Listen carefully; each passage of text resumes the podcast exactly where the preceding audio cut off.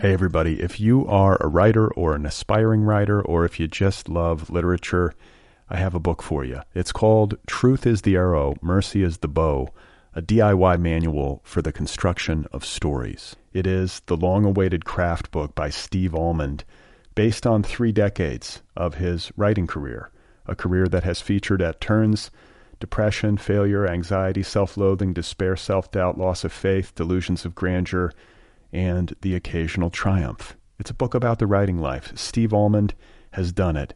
He has embraced it, the full catastrophe, and he has lived to tell about it. The Boston Globe says, quote, This isn't just a book about writing, it's a book about honesty. And Richard Russo calls it, quote, one of the best books on writing I've ever read. It's also the funniest by a country mile.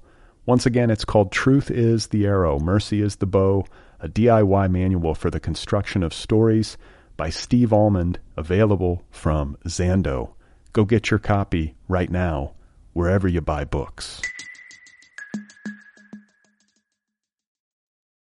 Hello, everybody. Today's episode is brought to you by Poster Text. Poster Text designs posters for book lovers. They're posters made of text. Right now, over at postertext.com, you can get a 20% discount when you use the offer code OTHERPEOPLE14, O T H E R P P L 1 4. 20% discount, postertext.com. Use that offer code OTHERPEOPLE14. These are posters made of text. They're great conversation starters. You stand up close to the poster, and it's text. You move slowly away the text coalesces into a striking visual image. Do you understand how this works? It's magical. Postertext.com. These are posters made of text. Go and get one. Oh my God. You are not alone. You have found other people.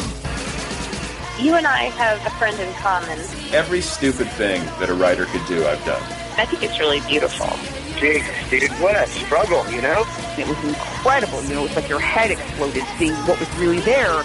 And now here's your host, Brad Listi. Just one person at just one time. Right. All right, everybody, here we go again. This is it. This is other people. This is something I made. This is something for you to consume with your head. Hello. How's it going? I'm Brad Listi. I'm in Los Angeles. I have a great show for you today. My guest is Cameron Pierce, and he is an author of several books. He's also the editor of Lazy Fascist Press. Very excited to have him here. We had a good talk, and uh, you'll hear it in uh, mere moments. I do want to say a couple of things, or uh, like one main thing. It's been bothering me this past week. Uh, as most of you know, as pretty much everybody knows, uh, the dominant news story over the past week has been this uh, awful shooting in France. All of these cartoonists at the uh, satirical magazine Charlie Hebdo gunned down by crazy people uh, in their place of work. A massive march in Paris the other day, million, you know, over a million people in the streets. It's been uh, dominating the news. So uh, I don't want to go over it again because I'm sure all of you have probably been uh, saturated. But I do want to say that it, watching and reading about this, you know, watching it on the news and then reading about it in the news, the aftermath one thing that stands out to me is the phrase war on terror, war on terrorism. I can't believe that this gets actual airplay. I can't believe that CNN, uh, you know, uses this uh, phrase or any major news outlet, uh, you know, outside of the context of quoting a political actor, because we all know politicians love to use the phrase war on terrorism. Journalists, writers have a responsibility to uh, call them out on this. And nobody really does, and it drives me up the fucking wall. So I don't usually go off on rants uh, related to uh, politics, and I'm trying to, uh, you know, walk a fine line here by doing that, but trying to, you know, I'm tying it into word choice in an effort to keep this germane to uh, the literary interests of this show. But do you know what I'm saying? War on terrorism. We all know that's bullshit. We all know that terrorism is a tactic. Can't defeat it. There's no evidence procedure for victory. Have I said this before? My God. Drives me crazy.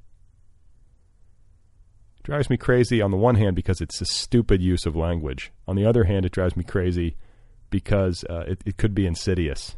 There are people who use this, politicians and uh, you know other sorts of uh, operatives who use this phrase knowing full well what they're doing. You can't. How are you supposed to know when you've won? Terrorism is a tactic. You can't really defeat it. Are we ever going to rid the world of terror? No, of course not. Anybody with half a brain understands that. Words matter. It's one of the things that uh, all of us who are into books and writing can agree on. I would, you know, I would imagine. So words matter. Word choice matters, especially when uh, you're a leader, you're in a position of leadership, and uh, the entire population of your country is in a state of fear, and the collective, you know, the collective consciousness is uh, filled with fear and paranoia. Word choice really matters then. So if you're going to start tossing the word war around, then uh, you know you better be clear. And uh, might I suggest a rule for war? There should be an evidence procedure for victory. We should know what victory looks like. How do we know when we've won? When can we throw the ticker tape? Do you know what I'm saying? So, that's all I want to say. That phrase is horseshit. People who use it are either lazy and stupid or evil and bad.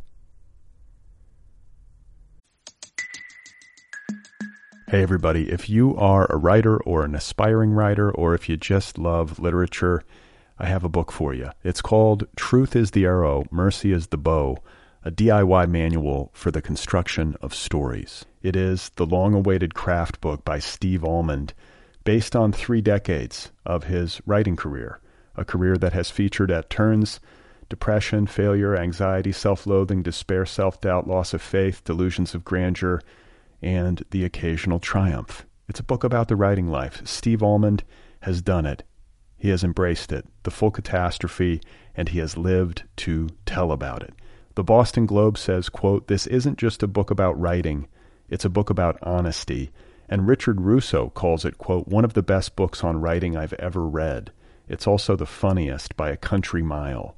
Once again, it's called Truth is the Arrow, Mercy is the Bow, a DIY manual for the construction of stories by Steve Almond, available from Zando. Go get your copy right now, wherever you buy books. My guest today is Cameron Pierce. Uh, had a great time talking with him. I think many of you out there in the indie in the uh, indie lit community are aware of him. He uh, has written many books. He is the editor of Lazy Fascist Press. Here he is, folks. Let's do the show. Cameron Pierce. Yeah, we're going to spend in a couple weeks. We leave for South Africa, and we're going to be there for five weeks. So the baby's due shortly after we get back. So we we didn't really have a choice but to to get everything finalized before before we leave. Whoa! So why are you going to South Africa? Uh, I was invited to be the Mellon writer in residence at Rhodes University. So I'll be going there, uh, doing some lectures, working with the graduate program, doing some readings. So really excited about that. Wow! What if your what if your wife uh, gives birth early in South Africa? Then your child will be South African, right?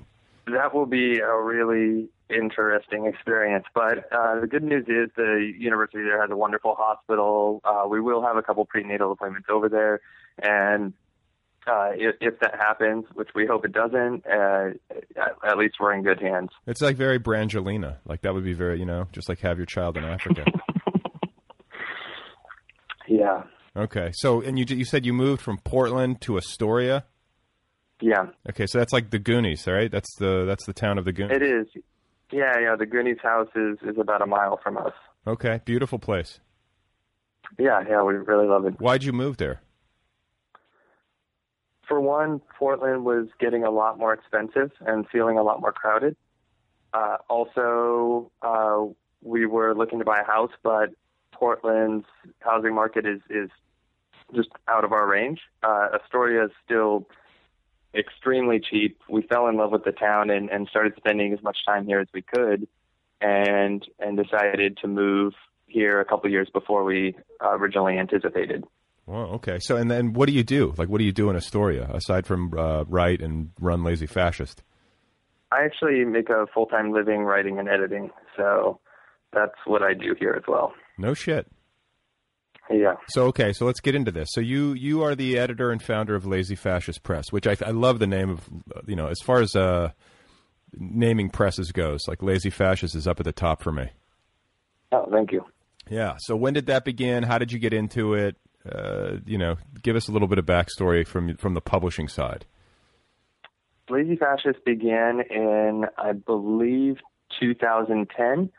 And uh, in 2008, I had signed a five book contract with Eraserhead Press. And they put out my first book uh, in the fall of that year. And I was uh, still going to college in Washington at the time at Evergreen. And in the spring, I came down to Portland from Olympia on an internship to work in the Eraserhead offices, uh, get a sense of what publishers and editors do on a day-to-day business, and immerse myself in the business side of writing. Because after my first book came out, I realized I had no real fucking clue what to do to promote it or essentially anything, you know, and I had no real idea what what a publisher uh, did. And uh, so I came down to Portland, uh, got involved, and uh, never left. And then ended up taking on a position with Eraserhead. And eventually, uh, after a while, I was uh, helping out more with books. And at, at a certain point, they wanted to launch a new imprint when one of their sister presses uh, decided to close. And they offered me the opportunity to run it, which is how Lazy Fascist came about. And uh, one of the first books that I, I signed on was Person by Sam Pink, which has remained one of our best sellers. Yeah, that one. That's like for you know, as far as indie press books go, that's a big one. Yeah, yeah. I was uh, following Sam's work and reading everything I could get by him, and it was really hard to find his books. And and so it's been really great to work with him and, and, get his stuff out there more widely. So, how many copies has he sold? I mean, can you give me ballpark? And I, you know, because I feel like there's a lot of mystery around this. People wonder, uh, or people I think can sometimes come up with ideas in their head about what it looks like, and um, it's useful to actually know what the reality is. Like, you know, for an indie press book, for people listening who might be out there considering going that route, uh, you know, earlier in their careers uh, you know, what's a reasonable expectation, or what's like a, a high high end expectation for success? You know, re- realistically, I don't have uh, direct access to all of our sales records, um, but in terms of what you know, what to expect from an indie book, uh, you might be talking from. It could be anywhere from low, I'd say low triple digits to ten thousand or so and so it's a, it's an extremely wide range, and it it it interesting to see what catches on and what doesn't because it has nothing to do with the money invested or the time invested, sometimes not even the author's name. Uh, certain things catch on and, and certain things don't. There, yeah, there's like I mean i have come to the I've come to the conclusion I think that it's really just all about word of mouth and that it's mysterious and that nobody knows how to game it. It is, and and uh, you know, I mean, I was talking with uh, a friend who works in a bookstore in California a couple months ago, and he said that uh, an employee at the same bookstore had hand sold, I think, 750 copies of one book. That he loved the book so much that he put it into everyone's hands. And and what, I think what was the book? You know, what was the book? I honestly don't remember. It was a it was a major press title, um, but I, I can't recall what it was. I don't even I don't think it was something I had been aware of before. Okay. But and and you know Amazon's algorithms are entirely mysterious. I think even to Amazon. So I've I've watched books uh, through that just completely explode overnight and sell insanely well for years with no major reviews, uh, no no anything other than suddenly readers everywhere are buying the book. Yeah, that's why. Yeah, it's a it's a it's a totally mysterious process. Like it it's all it seems kind of magical to me. Like if somebody it is writes a book and it goes out and like you know hundreds of thousands of people are reading it and passing it around, like that to me is magic. And I should say, in much the same way that like the the making of a good film seems like magic to me, just because, but yet for different reasons. It's because there's so many cooks in the kitchen. You have all these people with their hands on it, you know, from uh, producers to the director to the cinematographer. It's just this giant, messy collaboration. Like there, there should almost never be a good movie made, considering that. So that when it happens, it seems like there's got to be some sort of like fairy dust on it somehow. Yeah, and and with books, it's it's kind of the same way. And and knowing that each decision you make in terms, you know, the editorial process, the design process, could entirely transform how a book is perceived. Even titles. Yeah. Uh, one book that we're putting out in the next couple months is a, a debut novel by a Portland writer, uh, Kevin Maloney, and the book is called Cult of Loretta. And I think we've got half a dozen covers designed for it. And we've decided on the one that we're going to run for the arc, but in terms of the final book, it's it's almost like we want to put it up to a vote for readers, just because uh, which cover we go, you know, entirely alter how people perceive it. Well, it's market research. Why not? Right? Use social media, Yeah. put it up, see which one gets the most likes. Yeah, I mean, is that what you're going to do? maybe we do that. Uh, sometimes we also occasionally will announce a book that's not a real book and put up a cover just to see how people respond to something that we would wouldn't publish. Uh, so, and that's uh, my designer uh, Matthew Revert. He's in Australia, and and we have a lot of fun just uh, going back and forth and and kind of getting crazy with ideas and creating fake things and and alternative versions of books.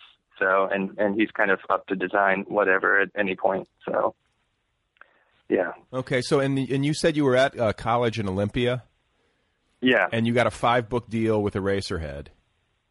Yeah. So you how, like you were what, 19 years old, 20 years old? Yeah, I think I was 19 when I signed the contract, and then and then 20 when my first book came out. Okay, so that's very young. And then you moved down there to do this internship. You say you never left Portland. So did you drop out of college? I did, yeah. You did, and so you've just been in it ever since. Like you decided this was the road you were going to go, and and It's yeah, it's what I had always wanted in in high school. My only real life goal was to get a book published by Eraserhead by the time I was 30. So when I went down there on the internship, uh, at that point, you know, I I was toward the end of it, sitting at a brewery with uh, Carlton Mellick III uh, one day, and he's been my mentor for years and, and worked closely with me on both the writing process and, and just career development.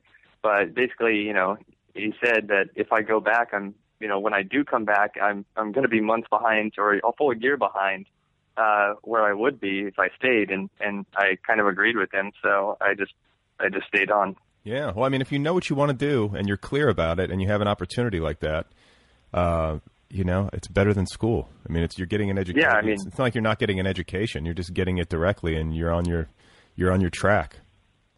Yeah, I mean it's it's what I had hoped for, so luckily it worked out. Okay, and so you had a life goal. Like, why did you have this life goal to get uh, published by Eraserhead? Because I I wasn't interested in doing anything else, and uh, Eraserhead felt like home for my work. That I started submitting uh, fiction and poetry when I think I was 15 or 16, and and I was submitting to places like Weird Tales, uh, and and what I was writing clearly didn't fit there. I was on one hand influenced by by Lovecraft and other Weird Tales authors, but more drawn towards uh, William Burroughs, Franz Kafka, uh, some of the early surrealists, and and basically utilizing whatever techniques I could find, you know, cut up methods and everything else, and and those the the merger of those two, you know, well, actually that's more than two different things. Uh, didn't really work for most publications until I found uh, the Dream People, which was a web journal uh, originally founded by Eraserhead that then moved on to Raw Dog Screaming Press's hands. And it was a bizarro fiction journal. And as soon as I started reading the fiction there, it felt like home. And the first story I submitted was accepted. And at that point, I, I fell into bizarro fiction and reading everything in the Eraserhead catalog. Okay, and so what kind of kid were you in high school? Were you like a, a big book nerd? I mean, it's it's unusual to have that level of focus. I think uh, on uh, at that at that age. I was I was kind of all over the place in high school. I I started off playing in a lot of punk bands, um, and you know playing shows in in basements or I, I think at best we played uh, at the on the smaller stage at the Knitting Factory in Hollywood, but Where- no wait, one showed up. Where are you from? Uh, Bakersfield. Okay, that's like uh, cowboy country kind of. Uh, Yeah, it is Buck Owens and Farms. yeah, yeah, yeah. So okay, uh, like happy childhood. Do you like it there? or Did you want to get the hell out? Uh, you know, yeah, I had a happy childhood, and I wanted to get the hell out of Bakersfield as soon as I could. right. They're not mutually exclusive. Like you can have a happy childhood and want to get the hell out of wherever you were happy. Yeah, and and you know it's Bakersfield's a weird place. You know, it's a place where it seems like you know statistically, I think more people there probably don't believe that we landed on the moon, for example, and and there's just I don't know. I think it's the I think it's the pollution or something, but it's a strange flat place that just harbors aggression and and odd beliefs. That, that so, So- you know, like that probably feeds into your sensibility uh, artistically with the bizarro stuff.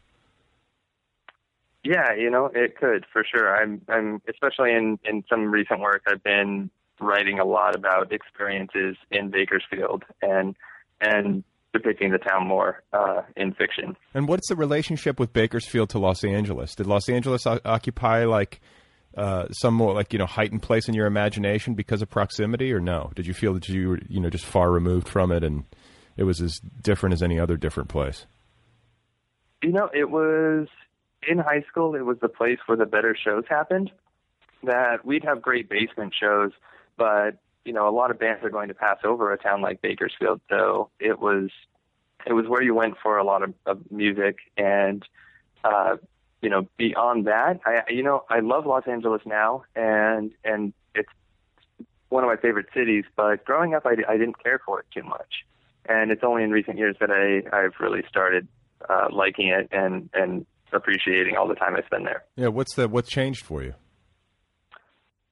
You know, I'm really not sure. Um, I I can't tell you what's changed uh, about it, other than uh, everyone I know in Los Angeles is, you know, I think it's a city full of some of the most creative, driven people, and and the people there who who create uh, really want to get shit done and and make things happen and do get it done, and and that's something I really admire.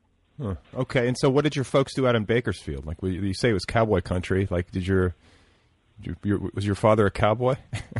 No, he uh, he distributes beer for a living, and my mom is or was an elementary school teacher. She's not teaching anymore. Wait, so you said your dad distributes beer? Yeah, Okay, what does that mean? he uh, he works for a company that distributes everything from uh, Miller to microbrews, and so uh, we actually mail a lot of beer back and forth because he can get certain things down there that I can't get here, and I can get a lot of stuff that he can't get. Okay, so did you grow up drinking a lot of beer? Uh, no, not necessarily. Oh, okay. Is your dad a big drinker? Mm, not necessarily. He, uh, you know, he'll he likes craft brews a good bit, but no, I wouldn't say he's a big drinker. Yeah. No, it's like sort of like when I cook a meal in the kitchen, I don't eat it. You know, it's like when you. Do you know what I'm saying? Do you understand? Maybe I'm. Maybe I'm not Mhm. making. Yeah, something like that. But um, Yeah. ok- okay, so you grew up. Any siblings? I've got a I've got a half well stepbrother, stepsister, and half sister. Okay, so what does that mean? Stepbrother, stepsister, and half sister. What's aren't they? Or no, stepbrother and stepsister are from a different marriage, and then half sisters. Yeah, okay. it's my uh yeah my stepmom, her kids, but they're I guess technically half half siblings now, and then and then my dad and stepmom had a kid uh I think like ten years ago, so so yeah I've got a couple a couple siblings. And when did you, your parents divorce? How old were you? Uh, I think I was around two. Oh, okay, so it was early. Yeah. Is that better? I guess that. I mean, I hear people say like, "Oh, you know, my parents divorced at two. I didn't. I never knew anything different." And then people whose parents divorced when they're like in junior high can like fuck them up more or something. Yeah, it's you know, I to me it's it wasn't and isn't a traumatic thing, uh, or even a, a jarring thing. But I've I've known a lot of people whose parents divorced, you know, junior high, high school, uh, or later, and and it's much more traumatic. So And so, okay, so you get through high school, you're playing, uh, you know, in punk bands, you're an artistic kid, um, but like no real. I mean, was the punk thing uh, like something that your parents were cool with, or was it something they sort of uh, recoiled from? I mean, you know, it can be. they recoiled from it a, a good bit uh, because that was right around the time that I decided to stop playing football, uh, uh, which is something I love, but I didn't love the people who I was playing with, and it wasn't worth doing it if I had to be around them. Why? What was the deal? So- what, what position did you play? Uh, I played quarterback.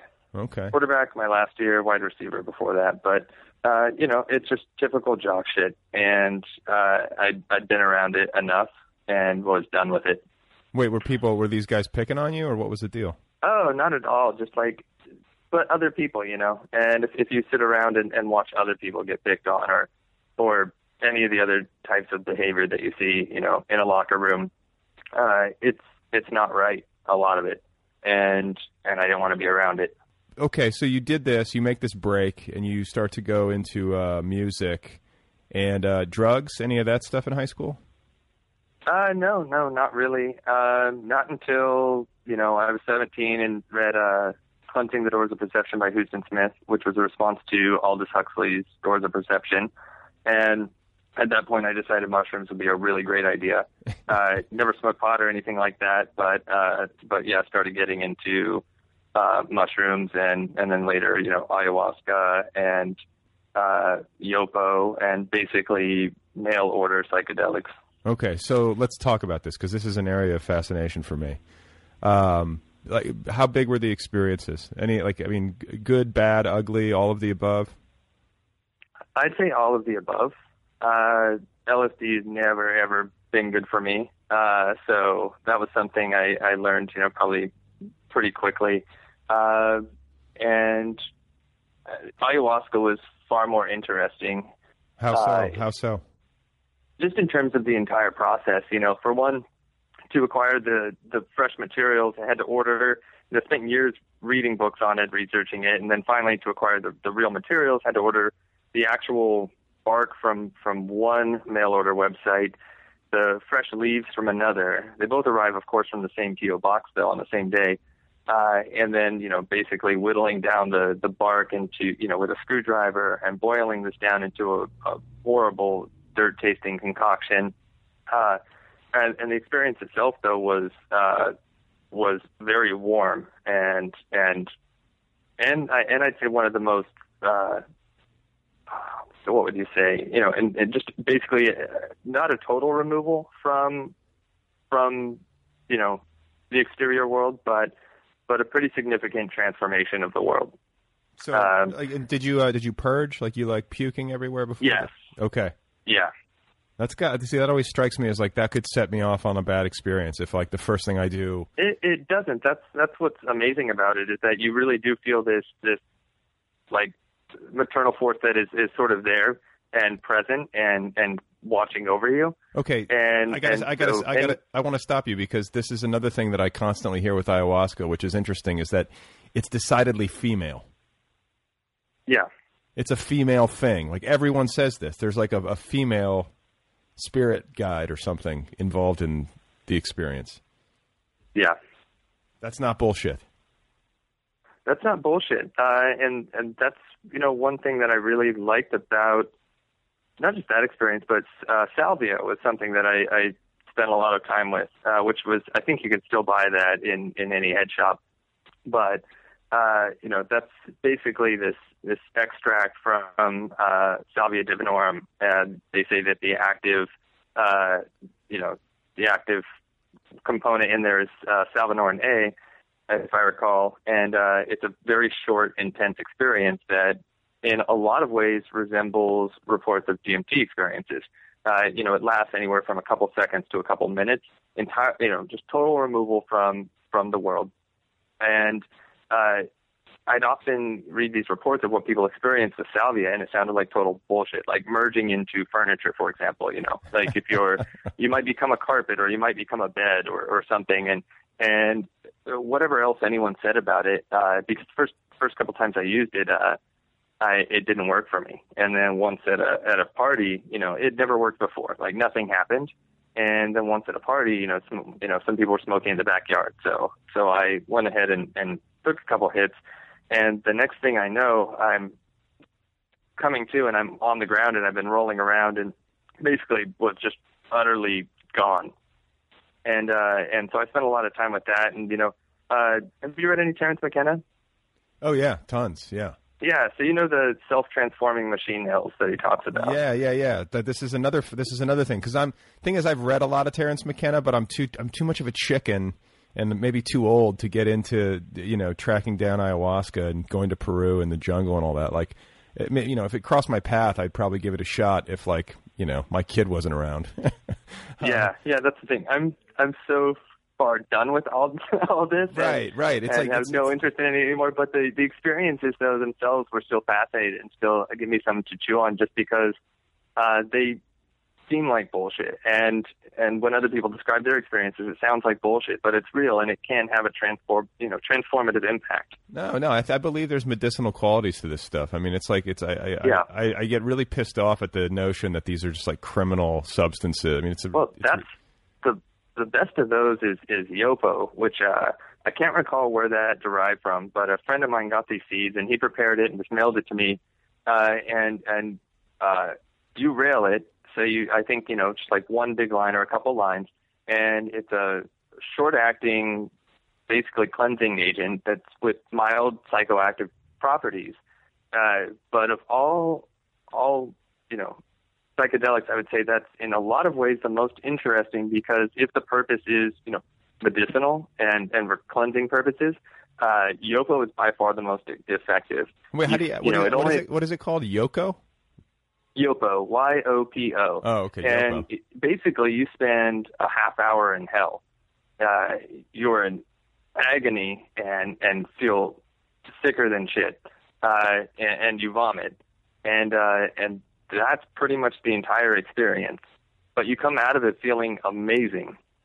What is it? Like, are you are you in? Like, I mean, I know you're in physical hell and you're purging and you're puking everywhere and whatever. But then, like, are you also in psychological hell? Is it like that?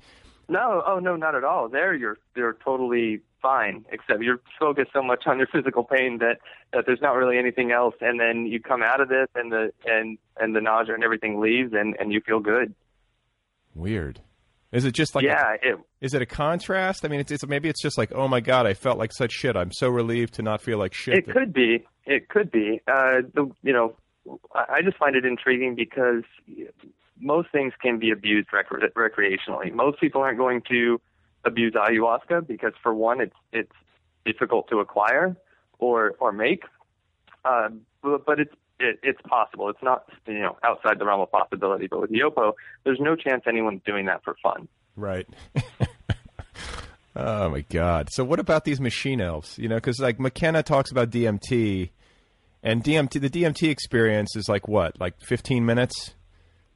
It's a very short. Yeah, I mean, think- as, yeah, as far yeah, as very short. As far as psychedelic experiences go, it's very short. Um, Yeah. because ayahuasca is like a 10 hour journey or whatever, and LSD can be even longer, and mushrooms are like four or five hours. And um, but DMT, you you you smoke this stuff, right? And then you're gone for like 15 minutes, and he says you go into like what the dome. And then you see the machine elves, and they're like little self-dribbling basketballs that bounce around and like talk to you. I mean, am I? Yeah, something like that. Okay, so this happened to you. You did this, and, and you saw these things. I wouldn't say that, but yeah, something like that. That was interesting. One, uh, I think it was over the course of three or four uh, times using salvia. Each time I returned to the same place, which was this sub-level world that kind of intersected with ours, uh, with these short, glowing elf-like creatures there. And I just returned to the same place every time, and I'd be a little bit under. And uh, and it, it only happened a couple times, and it seemed like bullshit even at the time, except that it was happening and I was there and uh and then it never happened again except for these couple times which like consistently you know i think yeah i think about three times it happened Okay, so in a row so okay, so what's the takeaway? Like, what can you conclude anything from this? Like, or what do you suspect this means? i just i have no conclusions or and i i have no real thoughts on it uh other than really don't know what to think about that yeah, well, no, but like what it makes me think, you know, I've never gone through that, but it make what it makes me think is that like the world is a lot weirder than meets the eye. You know, like whatever whatever your reality is or whatever you think it is, looking out of your head, uh, it's a lot stranger. There's a lot more than meets the eye, and like we we have barely even scratched the surface of understanding what's going on here. i think so too Yeah, but I mean, and like, there's also this possibility that sort of haunts me that these like little machine elves are like running the show, and that they're like fucking with us, and like this is all a joke. you know, like who knows? Who knows what's going on? Could be some sort of alien, pre- some sort of alien presence. Like uh, speaking of Bakersfield, you know, uh, but I mean, I don't, I don't, you know, maybe there's uh, something extraterrestrial happening. Who knows? Who knows? Or or uh, or it's like you know some sort of uh, you know extremely next level computer simulation thing or. I don't know. I don't mean to sound crazy. I'm just, uh, you know, it, it it forces one to sort of entertain possibilities if you reckon with this stuff uh, at all, you know, or if you give it any credence. And like, uh, you know, I'm, I'm a skeptic by nature, but you hear enough people do this stuff and come back reporting the same thing, and it gives you pause, you know. Yeah, So it does. okay, so you go through this phase. You go through like a punk rock psychedelic phase, which I think is an interesting combination. Um, but there's not like heavy drinking. There's not like those. Those are your drugs. Like you're doing it. It seems like it's kind of like an intellectual pursuit and the spiritual pursuit. Yeah, yeah. I mean, I I don't know what it was, uh, but you know, yeah. And then I moved to the coast of California for a while, and and it's more of a party scene there, so I fell into that for a bit. But Where on Uh, where on the coast? Where on the coast? uh, San Luis Obispo, Okay. Yeah, yeah, yeah. Beautiful. And what, yeah, and then what was it? School? eventually, Was it school or you just? uh, yeah, yeah. I both getting out, uh, getting out of Bakersfield, and and uh, attending a community college there okay. for a while. And then from there you go up to Washington. Yep, All right. What's the university in Olympia? Evergreen. Okay, so yeah, you go to Evergreen, which is pretty hippied out, like or not even. What do you- is that? Is that right? Hippied or what is it? Yeah, it's very very hippie out. Okay, so then there and then Portland, and you're and you're off and running in your profession. Yeah. Any like incredible, uh, I mean, lows or periods of confusion, or have you always had it pretty much together? Uh, oh yeah, probably uh, plenty of lows, plenty of periods of confusion, but uh, always knowing what the end goal was and and doing whatever possible to get there as quickly as possible, which I think sometimes created some of the lows and confusion. So like like in the end goal is what? Just make a living as a writer and get published by Eraserhead. Yeah, and now just to be a good husband and and you know soon a good dad. Uh, but yeah, that's that's pretty much it. Yeah. Well, I mean, that's a, that's that's not nothing. you know, those are uh, Yeah. There's a lot on. You know, anybody who takes that on, it's a lot, and it's a um, what's the word? It's a noble. It's a noble aspiration. Um, so okay, so you get to uh, Portland and you get into this editorial stuff. Um, like, is there any concern when you're working? editorially that it's going to take away from your ability to write. You know, I think a lot of us wrestle with that where we're trying to divide up our time. And, you know, I think some writers can be very, uh, very kind of uh, tunnel visioned when it comes to their work. They don't want to do anything else. They don't want to do this editorial stuff because, you know, they want to focus on the, the main task. Like, how do you balance it? I mean, yeah, editing does impact my ability to write at times. You know, sometimes after spending hours, you know, talking to authors, planning, you know, everything from promotional campaigns or, or whatever else needs to be done, uh, to then, you know, spending hours editing one book or another book or reading submission. Uh, sometimes I don't want to write, but I don't think that's necessarily a bad thing. On one hand, all the authors that I've, I've worked with have uh, been some of my biggest influences uh, over the past couple of years, and and getting the opportunity to work closely with them and and see them go through multiple drafts has, has been uh, an immense help to me as a writer. Like, who are, Uh, who are some of these writers who have influenced you that you've worked with? Uh, Scott McClanahan, uh, Blake Butler, uh, Sam, of course, uh, Brian Allen Carr, uh, Stephen Graham Jones. Oh, geez, I don't want to forget anyone now, but uh, you know the list goes on and on. Right, right, right. Okay, so um, you do this stuff like Lazy Fascist still under the Eraserhead umbrella? Yeah, it is. Okay, and then like how do you guys work? You guys pay advances? Uh, no, we offer 50% royalties paid monthly. Okay, and you pay monthly.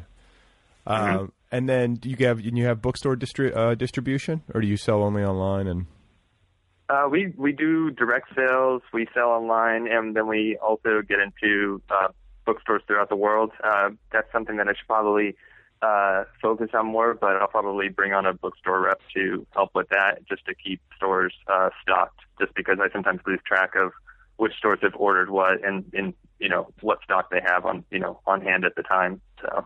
so yeah, and like can, can you talk a little bit about how that works? Because I think that's a part of it that some people uh, miss or don't quite understand. Like you're an indie press and you want to try to get your titles into a bookstore, you need to have a distribution deal with one of these book distributors, right?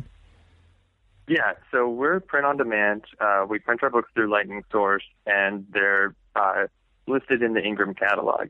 And a lot of bookstores will go ahead and just store our books through there. They'll hear the books from you know from whatever you know word of mouth or or somewhere else, and order the books, stock the books. Uh, others, though, uh, will come to us to order directly, and, and we're always happy to fulfill orders that way too. Or sometimes there's a store that we really like, and we'll reach out to them because uh, you know we want our books carried there. So yeah, there are a number of ways that books can end up in stores. Yeah, and like I like I use Lightning Source for uh, the Nervous Breakdown book imprint, and it's great because you don't have to like warehouse books or have like boxes of books in your garage or in your house or whatever, and you're not ship you know running to the post office every five minutes. But the problem is that margins are really narrow, right? I mean, you, if you're not doing a print run and you're printing on demand and you're doing a paperback book that's like 200 pages, like you wind up walking with like you know a buck a book if you're lucky. Actually, with Lightning Source, uh, our margins are higher. It allows us to to make uh, good profit on uh, books priced at seven ninety five. Uh, we do a lot of novellas because, I mean, for one, uh, that's kind of my favorite form, both to write and to read. Uh, but also, a lot of publishers, especially big publishers, aren't taking on novellas. So that's one niche that we can kind of carve out for ourselves. Um, and the fewer and, and what you know, the few, fewer pages keeps print costs down. So when you you make a you make a bigger margin. Yeah, about uh, yeah, books around 100 to 120 pages uh, can be priced at 7.95 and make a profit.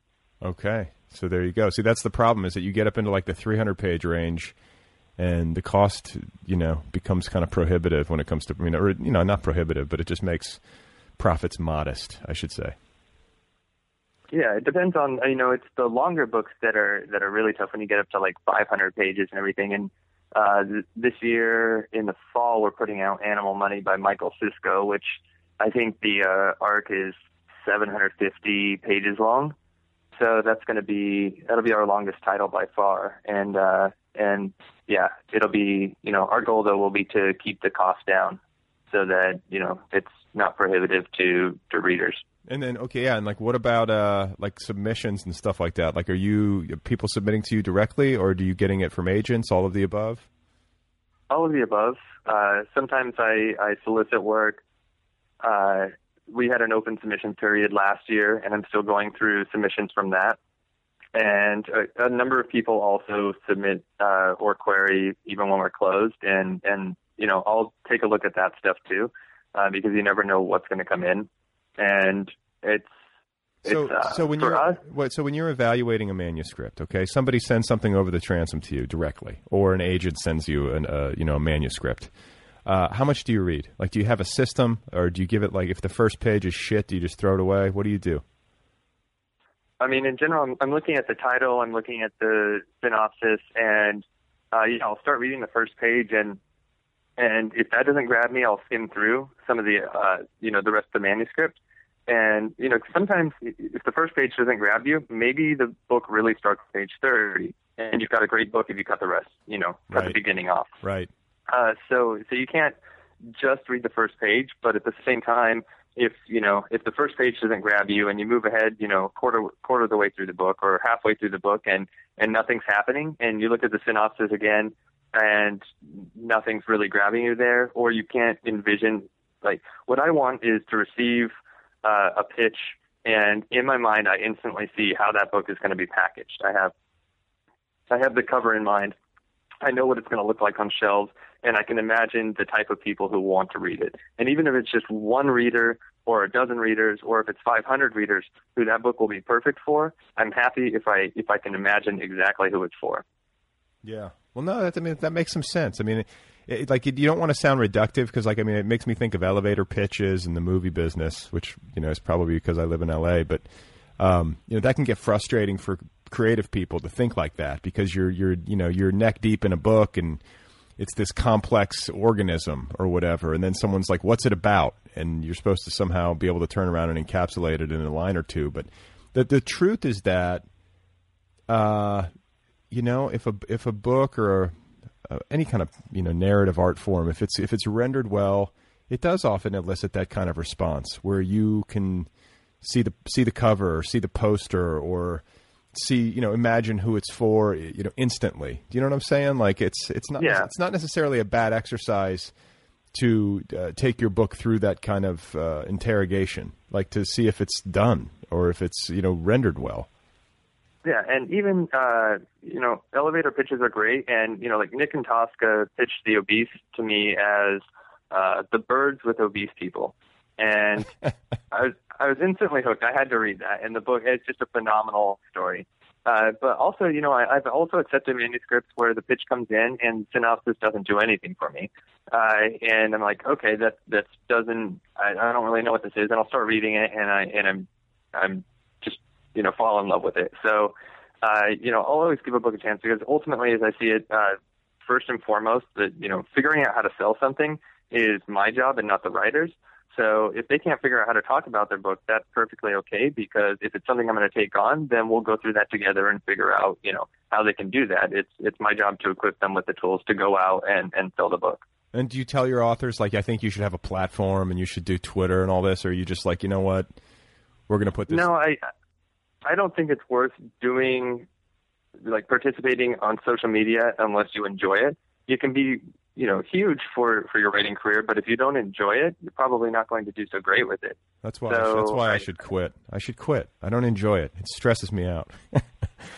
Yeah, yeah, that's I I I like Twitter, like following other people, but I can't quite, you know, I don't use it for myself so much, but yeah. uh and and yeah, I, I mean I've got writers who go on book tours and purchase, you know, do everything they possibly can, and then I've got others who who do nothing at all.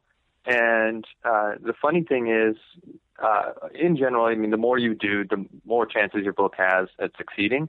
But I've also got others who do nothing, and their books just like sell. So it's it comes down to that word of mouth thing and just the total mystery of how books sell.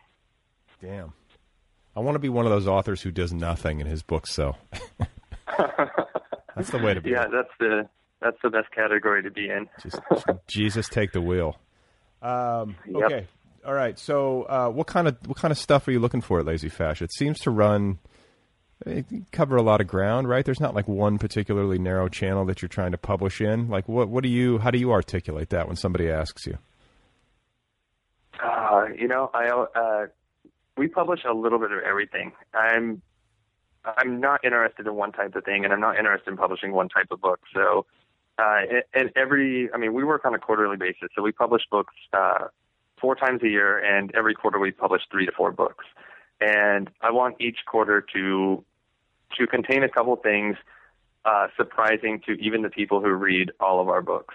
And and as I see it, I, I kind of want to function as uh, a gatekeeper who can introduce people to things they might not otherwise pick up. So we've published historical fiction, uh, we've published you know uh, science fiction, we've published a little bit of everything, and and my goal is to get people outside of their comfort zones and get people exposed to new ideas and new aesthetics. And and in terms of story, uh, I'm also looking for everything. Uh, we, we do a lot of experimental stuff, but I've done some pretty straightforward mainstream stuff as well. So it's it's always tough to pin down exactly what we do, which is why I like looking at every type of book and kind of bounce between different scenes and and circles just to uh, get exposed to as many different voices as I can because I never know where I'll find the next writer I want to publish. Okay, and what about alt lit? Like, is because lazy fascist in my mind anyway is sort of like loosely associated with that literary movement. Is that unfair assessment? Um, yeah, you know, like uh, Sam is, you know, a lot of the writers that we've published have been associated with alt lit. So yeah, I think that's a fair assessment. But it's not like something you're exp- like we're, you're not like thinking like we're the alt lit press and we're going to publish only alt lit. That's not the idea, No, mm-mm. right? And like, what about that whole scene? Like, what you know, this like this weird pe- like dark period last fall when all these scandals erupted. It's like you know people were declaring at the end of alt lit. I mean, it's just it's a, it's a lot of silliness when it gets to that sort of talk. I think, but like, how do you feel about it? yeah, you know, I mean, alt lit in its current form because it's it's not the first movement to adopt that term, but in its in this form, it uh, any movement dies at some point, and it, you know it could be usually it's infighting. You know, things die from within, not from without, and I think it was inevitable that at some point uh, people would move on from all of it. Either they would just get older and and move on to different things uh, and and different interests, or or it would just completely fall apart like it did. And uh, you know, it's So it was a so- really. So wait, you think it's dead? I think all of the key people who made it a wonderful thing are still active and and still working. But I think that uh, that term uh, has become so you know strongly associated with so much bad shit that uh, that everyone has kind of stepped away from it.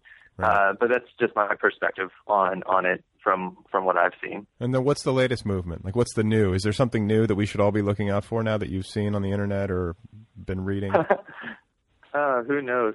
Um, you know, I I feel like you know maybe uh, indie publishing is is kind of in a state of transition right now. You know, HTML Giant closed, uh, and and a lot of new things are opening. Entropy Magazine is is really kicking ass. Uh, Adam Robinson at uh, Publishing Genius just launched Real Pants, which is a great new website, and uh, I think yeah, and then you also see a lot of the people who were part of the HTML Giant Circle are now publishing with uh, with the big New York presses and and moving on to much bigger platforms.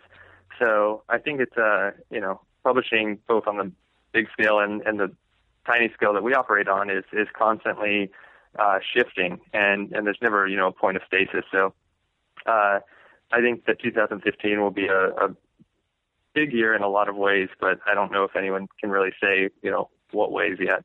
Yeah, who knows? I mean, it's like uh, I feel like there's a huge period of change in publishing that started in like 2000. I mean, I you know I shouldn't talk like this. I don't know what the fuck I'm talking about, but it seems like 2004, 2005 when authors really started to go online en masse. Like I know there were authors online Yeah, but- online well before that, but like I distinctly remember like when most authors did not have websites and then like in a year most authors did. Like that was a big shift and then once that happened like all bets were off and that seems to be what kicked off like this period of really intense change that's lasted like a decade.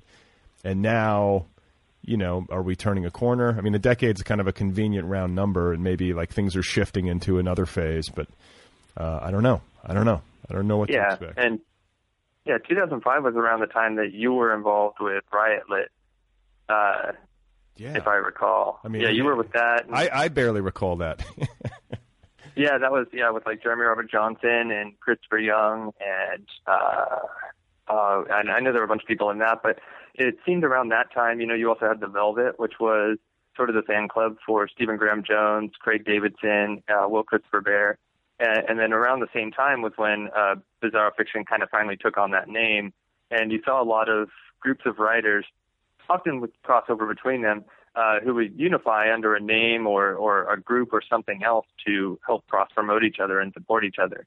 And uh, and you know that's really what terms are all about, and and I think what all it was all about in uh, in a certain way. So you know I think that'll continue to happen, and most of those types of things happen among independent writers just because you don't have the you know a real marketing budget to work with. So the best thing to do is to band together and support each other. Yeah, well, the internet allows that in you know unprecedented Yeah. ways. So I was reading in that there's this essay that was that has been going around like the web the last week. You know the way that essays do every once in a while, and like it's this essay about the death of postmodernism and how autofiction is the new thing. It's not really that fresh of an idea. I think a lot of people have been talking about it, but it's like the whole uh, Knausgard. You know what I'm talking about? Um, My struggle.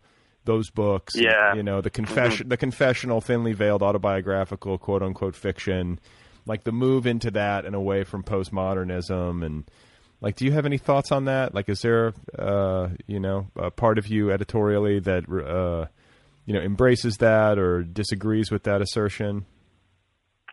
You know, I I thought that was that essay was interesting. On one hand, there's always a shift back and forth. You know, after after a lot of the really great shit that was published in the 60s and 70s, uh, you know, by what like Barthelme was writing then. You had like Brautigan, a lot of a lot of great stuff. You know, in the 80s, things shifted back to quiet realism.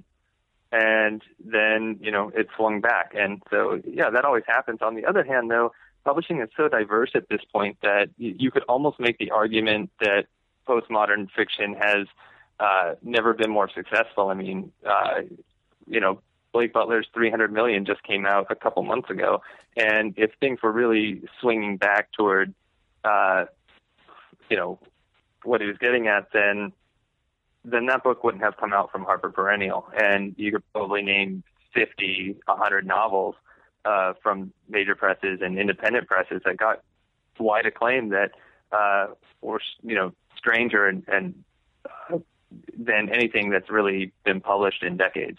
Yeah, and I mean, you know, I think like that. You just got to do whatever you like to do, and like f- fuck the trends, you know, because they're going to swing, and they're going to people are.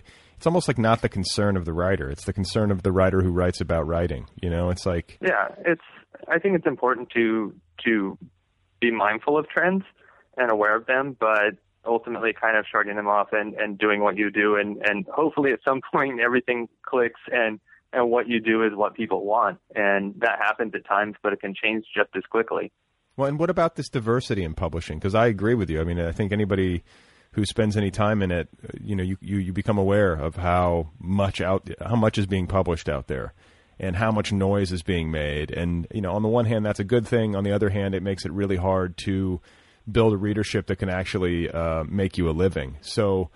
Uh, and then as a reader, it's like you know, there's a lot of bad shit published out there that you have to kind of wade through sometimes to get to the good stuff, or you know, whatever. But um, like navigating it as a writer, uh, like do, do you? F- is it something you should just uh, come to terms with? And do you feel like, oh, you know, I'm going to write whatever I want to write, and I'm not worried about whether or not it makes me money? Or are you somebody who's thinking, I'm going to be one of the statistically uh, rare few who pulls this off and man, you know, manages to write work that draws a large audience? I guess I I try to do both. Um, my most recent book is called Our Love Will Go the Way of the Salmon, and that just came out, and it's it's what I've been working on for the past two years, and it's a collection of fishing stories because I fish a lot, and I wanted to write a collection of fishing stories. Fuck everything else, whether people wanted to read it or not, I didn't care. Uh, that's what I wanted to do in the book that I wanted to spend the most time on. Uh, but at the same time, then just uh, last night, I turned in a really pulpy aquatic horror novella that I co-wrote because uh, I noticed a publisher was selling a huge amount of copies of these aquatic horror books, and uh, and talked to a collaborator that I work with, Adam Cesare, about writing one of these for them because they were selling really well. So I kind of do both, and I kind of like throwing my hat into all sorts of different areas because it, it keeps me stimulated and, and keeps me interested and, and engaged in what I do. And what about fishing? You fish since you were a kid? Yeah, I have. Okay, like what, like fly fishing? Uh, no, I don't fly fish. Uh, too much gear involved, but I fish for you know basically everything from trout, bass, uh, carp, uh, salmon, sturgeon. I'll fish for anything. You get on a boat, or you just stand on the riverbank? Uh, banks. Banks. Like how often you Yeah. fi- how often are you fishing?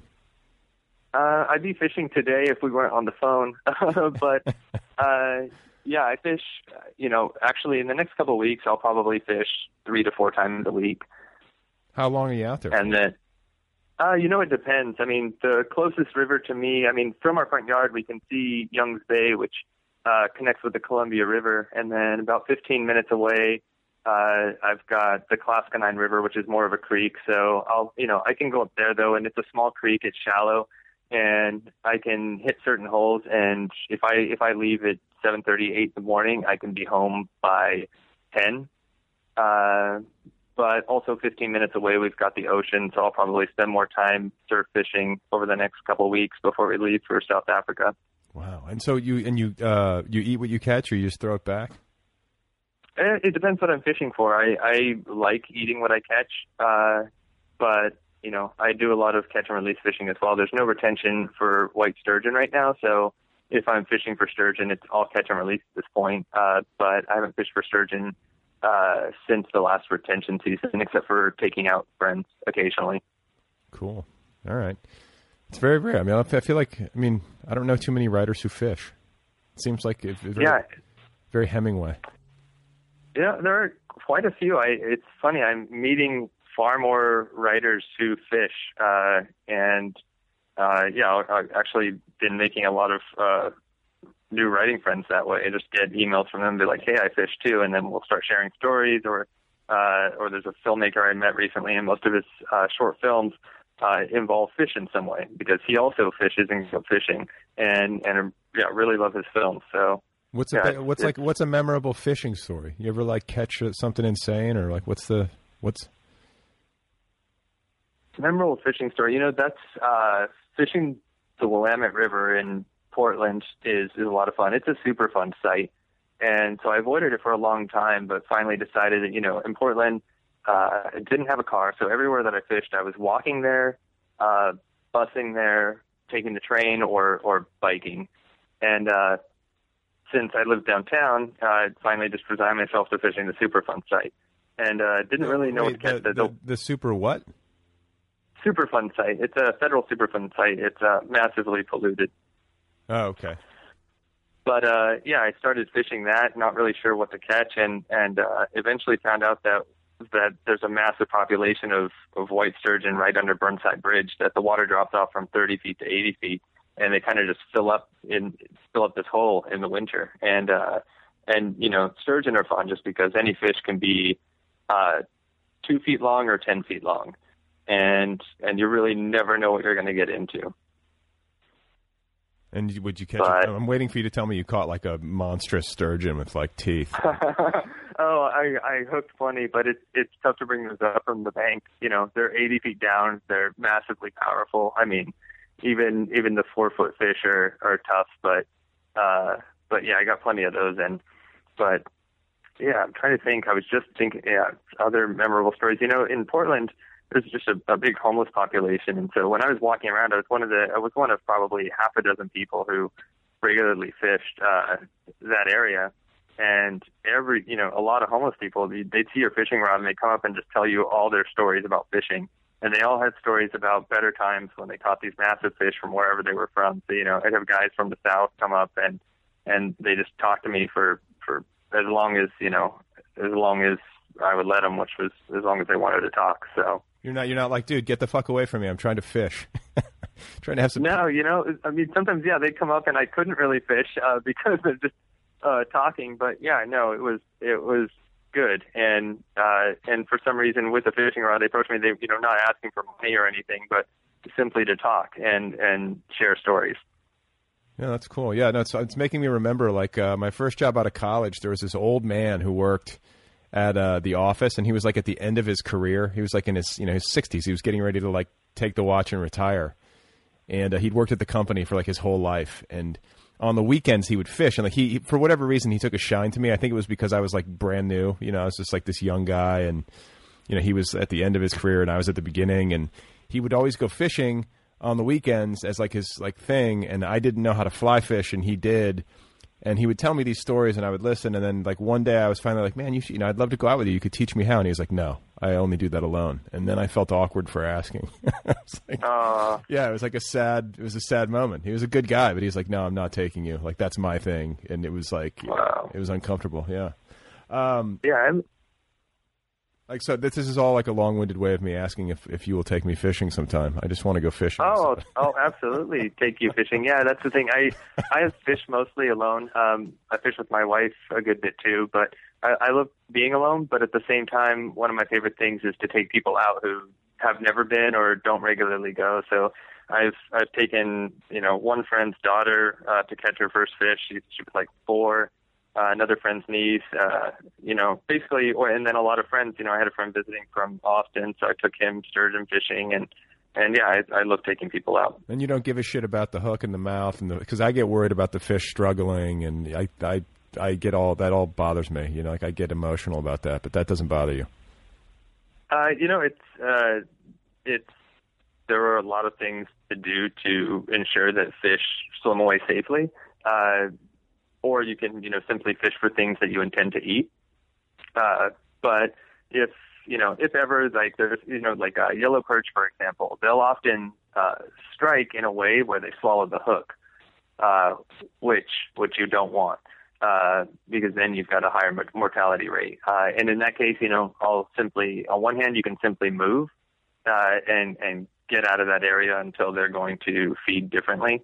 Or uh, the other thing about populations like that, yellow perch, uh, they stunt their own population, and when unchecked, they kind of go out of control and, and damage their own uh, numbers and, and their own species. So often, you know, fishing for those, you can take home a couple dozen, and and in fact, you're helping the population because uh, if if you don't take them home, then they basically yeah, stunt themselves. So right. okay, well, and so. Um like just back to publishing before I let you go. Like you, you know, you're doing all this stuff. You're writing books across genres and trying different things and experimenting, and then you're also working editorially.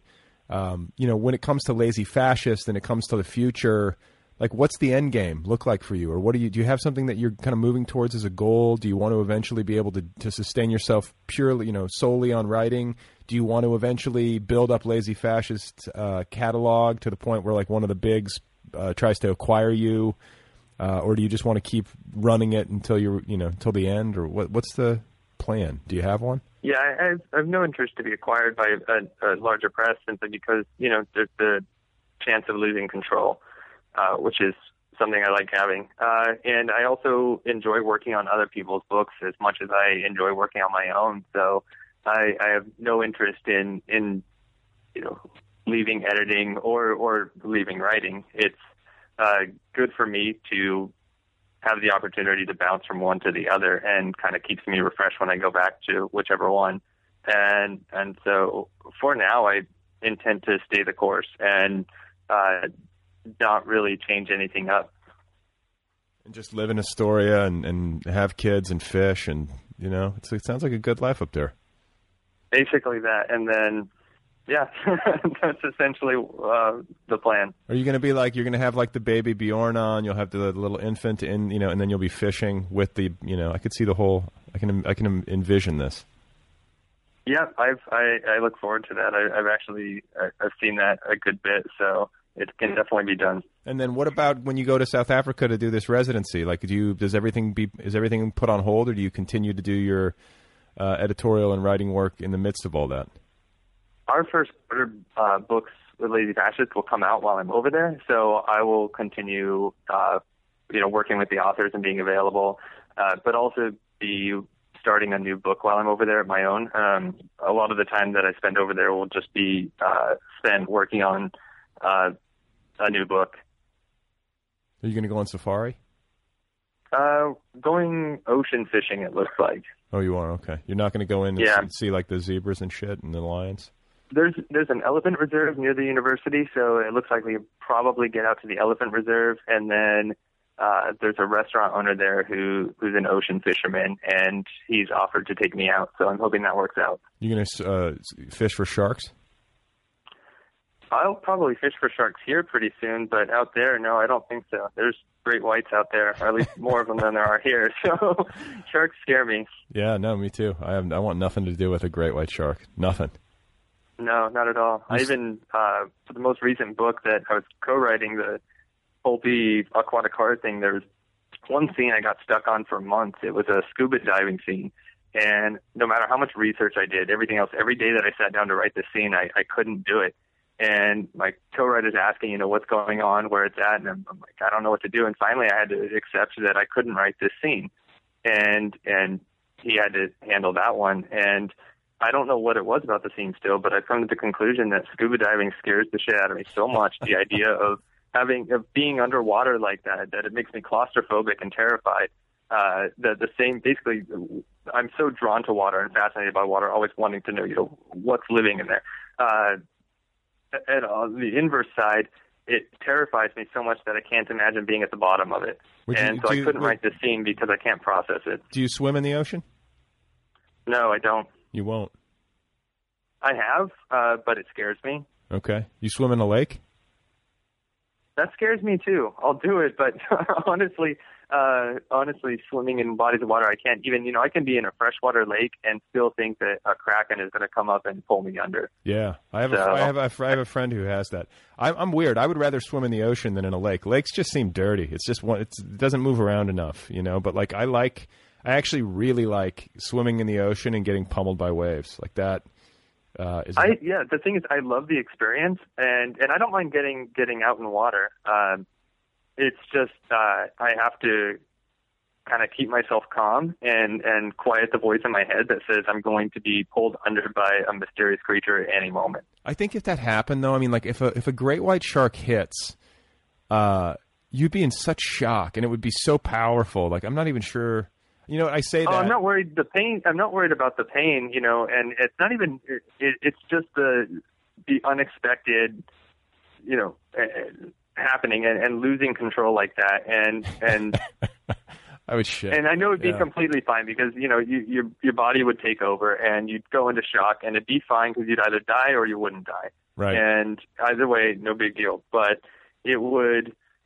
It- It's just like before. It's the before moment, you know. It's it's often things like that. that the, the build up and the anticipation, uh, Yeah. and the dread. That's far worse than whatever could actually happen. Yeah, but it could be bad. Like if you're like there, there are stories of people where like they're looking down and the thing has like you know it's like got its jaws on them and they can they're like punching it in the in the nose. You know? Yeah. So I mean, I we, I could be I could be trying to soften this for myself. I, you know, let's just hope that neither of us. I'm going to knock on wood. Uh, I hope you don't get eaten by a shark in South Africa or any other place. I hope I don't get eaten by a shark. Uh, and I appreciate you talking with me. It's really interesting uh, to hear from somebody who's doing all these different things at once and doing them well. And I, I certainly wish you well going forward, especially with the uh, Oh. the incoming uh, baby. Oh, thanks, and thanks so much for having me on the show. It's good talking to you. Okay, guys, there you go. That's Cameron Pierce. Go check out uh, Lazy Fascist Press at lazyfascistpress.com. You can also follow Cameron at Cameron Pierce over on the Twitter. And uh, he's got a whole uh, slew of books out there. A dozen books published. He's a very uh, busy guy. He's in his 20s. Published a dozen books. Don't forget to get the app. Oh, no, wait, I should say first uh, Kill Rock Stars provided the music for this program. Check out killrockstars.com. Check out more music. Don't forget that this program has its own app, its own official app. It's free. Oh my God. Get the app. Best way to listen. Get it on your device. The Other People app, it's free. And then sign up for premium if you want to stream uh, the deep archives, get access to everything, support the show. I should add too, you know, talking about war on terror, using the word war. How about uh, no war? How about we uh, think this through a little bit? I understand sometimes certain extreme circumstances, force has to be used, but uh, I lean closer to pacifism than most. Maybe I don't see a future where uh, we're going to be able to resolve conflicts in an age of uh, biological warfare, in an age of cyber terrorism, in an age of uh, suitcase nukes. I don't see a future where we're going to be able to coexist or exist at all unless we come up with a wiser approach uh, that involves uh, shifting consciousness, dialogue, something. Starts with the individual, doesn't it? If you want peace, you have to be peace.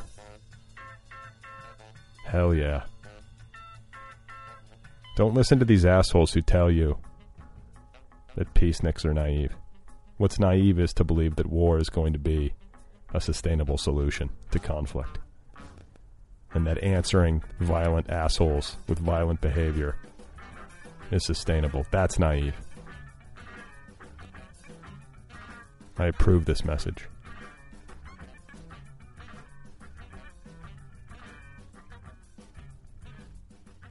Please remember that Tennessee Williams was born in an Episcopal rectory and that Andre Gide had a sexless marriage with his first cousin. That's it for now.